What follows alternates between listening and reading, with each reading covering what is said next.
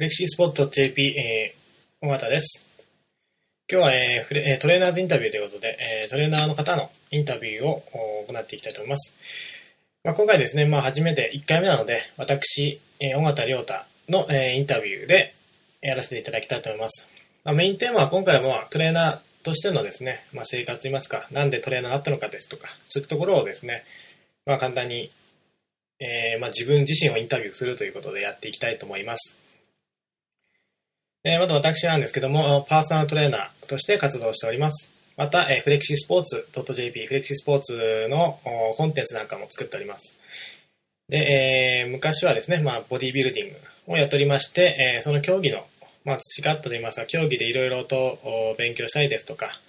えーしておりましたので、まあ、その知識プラス、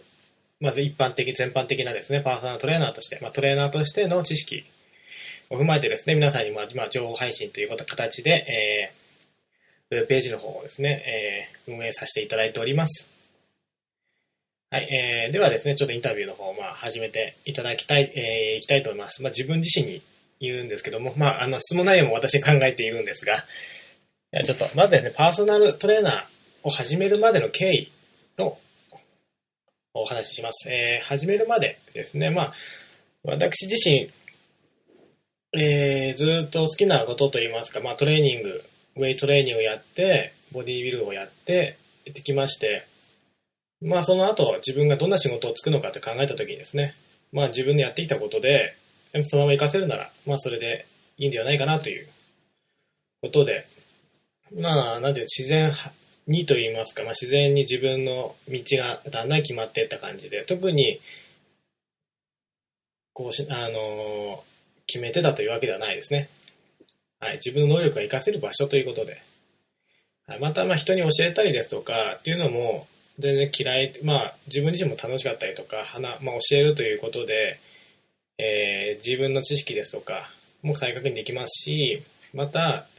いろんな知識、まあ、教科書だけの知識っていうものではなくてですね、まあ、自分自身を実験台として今までいろいろ試してきたりとかしてきましたので、まあ、それもいろんなお客さんに対してとか、まあ、自分知識とかですね、経験を教えること、かつお客さん自身の経験、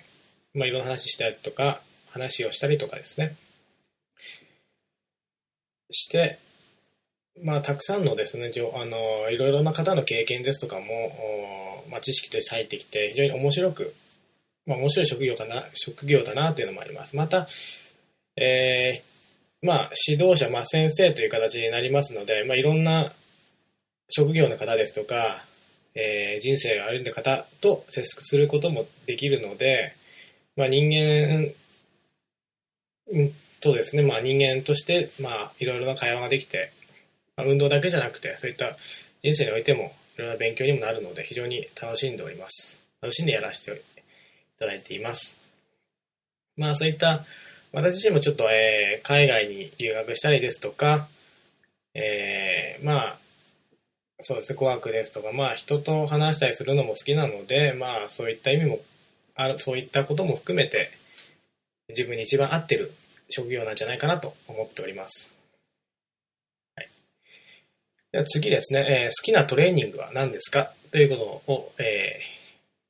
自分で、ね、あの質問作りました。まあ、好きなトレーニングと言います。私自身、まあ、ウェイトトレーニング、バーベルですとかダンベル、まあ、で、まあ、筋肉を鍛えていくっていうのが一番好きですね。正直、あのえー一つ動画でですね、あの、クロスフィットっていうトレーニングの動画を、歴史スポーツのウェブサイトに載せたんですけども、あの中でもちょっと言ってるように、私全然あの持久力というものがなくて、ないんですね。あの、中学校ぐらい、中学校の持久走、あれで1500メートルの持久走があって、えービリだった。いうことで、あの、正直持久系の競技は全然向いてなかったっていう。なんですが、まあ、あの、クロスフィット自体はトレーニング、ウェイト、力も使うし、あと少し持久力、まあ、かなり持久力使うんですけども、できるので、まあ、ボディビルずっとやってきましたが、また別の経験としてですね、あの、クロスフィットをやっていきたいと思ってます。まあ、私自身他にも、キックボクシング、パワーリフティング、えーアームレスリングなど、いろいろ、あの、競技をやってみたんですね。まあ、その中で一番芽が出たのが、まあ、ボディビルで、まあ、自分の性格にも合ってたっていうので、まあ、ずっと続けてきてたんですけども。はい。なので、まあ、好きなトレーニングはウェイトトレーニングですね。えー、栄養について気をつけてることはありますか？まあ、ボディ、体作るので、えー、作るのがメインな競技なので、かなり気をつけたり勉強したりとかして、えー、やってきました。ただまあやって、かなりもう一般の方に方から見るとかなり、えー、変な食事だったりとか、まあ、あのボディビルで言えば鶏のささみだとか、あとは本当味気ない食事ですね。タンパク質をメインに取っていくんですけども、まあその、がまだ残ってるので、基本的にはタンパク質は多く取ろうとしています。特に体を作る時期は。はい。まあダイエットになるともうタンパク質しか取らないような生活になってきます。あとサプリメントで、えー、基礎栄養素ですね。あの、必須脂肪酸ですとか、えー、ビタミン、ミネラルは、あとそこから取ります。また肉だけだとなかなか、ね、調理などで時間もあるので、あの、プロテインな、プロテインドリンクですとか、プロテインバーなんかも使って、えー、うまく、しのいでいるというか、まあ、あの、うまくコントロールして頑張ってます。ただですね、えー、まあ、ダイエットずっとやってると、あのやっぱ食べられないというのは、えー、やっぱ人生というかね、いろんな美味しいものあるので、やっぱダイエット終わって競技が終わったりしたら、逆にハメ外して、まあ、食を楽しむということで、僕特にあの甘いものが好きなので、えー、スイーツですね、スイーツなんかをたくさん食べ、あの、食べ歩きしたりとか、調べたりとか、あと料理も好きなので、まあ自分で料理したりしますね。なんで、まあでもその中でも料理してた時はやっぱりなぜかバランスよく作ってしまう傾向があるようで、まあその辺は、あの、作ってもらあの結構人に作るのが好きなんで、作ってもらった人はそれでいいねとか喜んでいただけるんですけども。なんで、あ、次のですね。では次、えどんなものを食べますか？ということを質問なんですけど、どんなと食べ物、まあ本当に、特に気を使わない時は、えー、朝は朝食はもうお菓子ですね。お菓子とコーヒー、あとプロテインという。プロテイン、あとビタミンミネラルとサプリメント。なんで、まあ、食事というか、そういった食べるものはもうお菓子とかでカロリーとって、あと必要な栄養素はサプリメント取るという、まあ、非常に理にかなった、えー、食事なをとってるんじゃないかなと思います。どうしても朝普通の食事っていうのは苦手で、あの、パン屋さんに行ってパン、甘いパン食べたりとか、結構そういう風なものをやっております。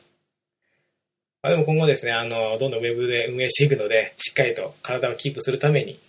いい食事を心がけていきたいなと思っています。では、基本的な一日の生活を教えてください。という次の質問です。えー、これはですね、まあ私朝起きて、必ず最初1食目プロテインドリンクとビタミンミネラル、必須脂肪酸のサプリメントを取ります。その後に、あの、撮影、まあ今の状態であれば、えー、フレキシスポーツの撮影ですとか、まあ、編集作業を行います。えー、その後、まあ、あと新しいコンテンツなんかで何かいいのがあればなと思って、えー、いろいろ探したりとか、えー、あとはですね、まあ、トレーニングにその後行って帰ってきて、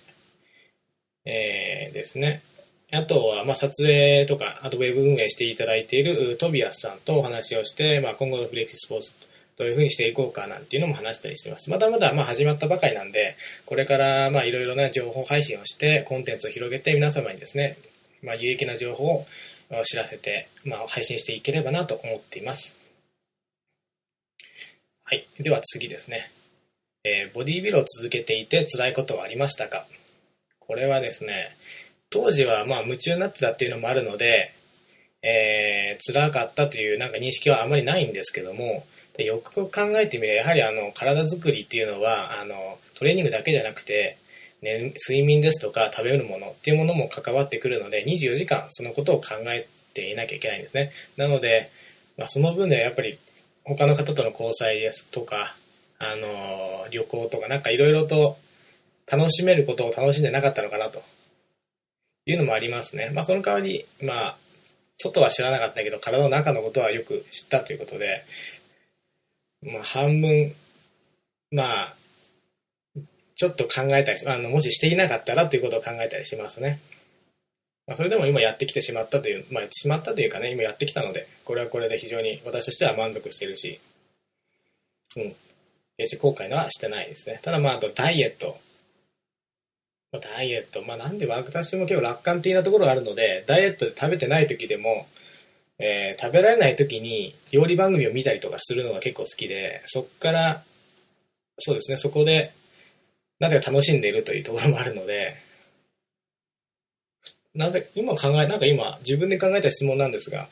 それでもそんなに見当たらないですね。で、あの、ボディビルで私が魅力を感じることは何ですか？うん、魅力ですね。えー、まあ人間の人の中の体の、やっぱりあの、人が作ってないで一番身近にあるもの。それを解明していく。まあ、それがボディビル。で、それで、えー、いろいろ体を作っていく。あの実際にはですね、筋肉をつけるだけなんですけども、筋肉をつけて、その後、絞って、えー、形よくしてステージ出る。まあ一つ大きい世界ではあるんですが、あの、様々なですね、あの、絶対的な、あの、原理というか、そういった発見ができるので、ボディビルというのは、どんな方にも非常に有益ではないかと思いますね。自分の体が実際どうなっているのか、自分の限界というものは何なのかっていうのは、はっきりわかりますし、えー、まあ、あとは健康ですとか、そういったところで、えー、まあ、巷の、まあ、なんて言いますか、自分の自信、あの、健康に対して自信も持てますし、うん、まあ、多くのいろんな専門分野と同じように、まあ、それはそこ、専門分野という分野において、やはりそういう一つの世界に深く入っていくというのは、それだけで十分魅力っていうか、まあ、得られるものが多いので、そういったものが魅力なんじゃないかなと思います。で、またそれプラスボディビルの特有な、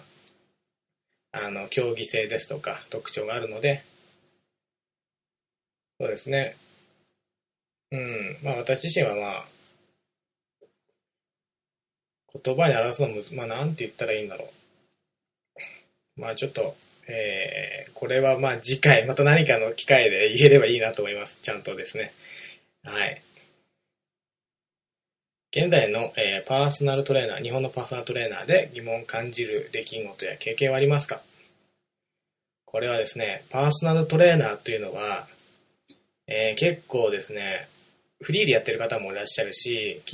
会社に所属されている方もいらっしゃると思うんです。まあ、私個人の意見としてはですけども、えー、で特にフリーでやりましょうって言った時にですね、まあ、お客さんを見つけるとか、営業をかけるとか、そういったことをしないといけないです。まあ、多分会社とかに入ってもそういうことをしないといけないと思うんですけども、えー、なぜか私自身そういった営業をかけたりとか、なんか押し付けるような形になってしまってるので、なぜか少しそこにですね、まあ今もなんですが不安というか、まあ疑問を感じているっていうのがあります。まあトレーニングとかっていうのは先生としている立場で、先生は教えますよっていうような形でやってはいけないような気はするんですね。なので、まあそういったふう疑問があるので、まあ、今のこのフレキシスポーツというものを立ち上げたという理由にもなってるんですけども、まあ、今までですね、パーソナルトレーナーでこう、いろいろ営業かけたりとかして、なぜか自分、腑に落ちない点もあったりとか、あとは値段設定。1時間、まあ最低6000円ぐらいが、まあ相場になってるかと思うんですけども、うん、まあ、トレーニングですと体を鍛えるというのは自分自身で勉学ん自分の中で自分自身学んでやっていくということで本来であれば我々というのはまあ、アドバイスをして、お客さん自身に、えー、努力してもらう、理解してもらう、こういったそこの体を、身体、フィットネスというものを理解して、学んでいってもらって、まあ、人生にですね、有益なものをですね、どんどん自分に見つけていって、正しい生活を送ってもらうと。それの一助になると。それがまあ我々の仕事ではないかなと思うので、あの1時間何千円ですとかも何万円ですとかっていう取るというのはちょっとまあ、まあ疑問といえば疑問。まあ、ただ実際、まあ、職業でやる以上はそういったことで、まあ、でもそれがですね、逆にあの、お客さんというか、まだそういった世界を知らなかった人が知ることができて、結果的に感謝していただくと感謝してもらえるということはあるので、一概にそれが良くないとは思わないんですけども、ただ改善することは多くあるんじゃないかなとは思っております。今後パーソナルトレーナーは何が必要だと思いますか？えー、そうですね、パーソナルトレーナーに必要なこと、なんでしょう。まあ、まあ、せん、あのー、多分フィットネス、まあ、フィットネス人口が日本は、例えばアメリカに比べると非常に少ないので、そこのところをですね、えー、どんどん、いわゆる、まあ、理論ですとか知識とかですね、そういったものをどんどんあの普及させていく。で、フィットネスが非常に日常になるように、えー、まあ知識のベースですね。知識レベルでのベースを上げていくっていうのが、まあ僕らの、与えられたまあ使命でもあるのかなと思うので、まあそういったのをどんどんいろんな方に広めていければなと思ってます。ボディビルから何を、何か得ましたかまあ、これは結構先ほどの質問と重複することがあるのかもしれないんですけども、そうですね、まあ、ボディビルから得たものは、えー、まあ、この今鍛えた体であり、健康であり、友人であり、えー、そうですね、まあ、哲学的なところも得ますし、結局人と会話とも自分自身の中の会話ではあるので、自分の強さ、弱さですとか、そういったところも発見できます。自分の中で向き合うということができるあのものですから、外に目が向くというよりは、本当に内に内にどんどん目が、あの、視点が向いていく、目線が向いていくので、自分自身のことはいろいろ分かりました。自分が何ができ、何ができないのか、自分が何が弱くて何が強いのか。でまあ、これからですね、自分まだ、えー、年齢的にはまだこれからなので、まあ、今まで培ったですね、ボディビルの経験を活かせるんじゃないかなと思います。そこで、まあ、さらにですね、何が得たのかなっていうのはまださらに分かってくるんじゃないかと。これから、えー、トレーニングを始めようとする方にアドバイス。これがあの最後の質問でなんですけども、えー、質問じゃないですね。まあ、コメメッセージですね。えー、これからトレーニングする方、えー、運動っていうのは、体を動かすものなんですけども、トレーニングも体を動かすものなんですけども、非常にあと頭を使います。やはりあの勉強っていうか、まあ、知識ですとか、なぜ自分がそれをやっているのかということを、やはり学んでいかなければいけない。体を動かす、まあ、体っていうのは脳が動かしてますから、えー、なので、まあ、ただただ体を動かせばいいですとかっていうことをできれば考えずに、やはり、えー、体の仕組みとか、そういったのもですね、えー、ぜひ一緒に、まあ、勉強して疑問を持って、えー、勉あの追求していただければ、まあ、よりトレーニングが楽しくなって、まあ、体もあのしっかりと成果が出て変わるんじゃないかなと思います。そうしてくると、まあ、自分に自信もつきますし、えー、そこで何かまた生まれてくるものがあると思います。あの出会いですとか、まあ、人生を楽しい、まあ、トレーニング体を鍛えるということがですねゴールではありませんのでそこからまあ、にあの人の人生といいますかそこでの豊かさを手に入れるということが大事になってくるかと思うので、まあ、その辺がをですね、まあ、考慮していただいて、まあ、ぜひ、えー、トレーニングを始めていただければいいなと思います。はい、ありがとうございました。はい、これで、えっと、まず1回目のですね、トレーナーインタビュー、まあ、私自身のインタビューをえ終了させていただきたいと思います。それではまた、えー、フレキスポーツ、ポッドキャストで会いましょう。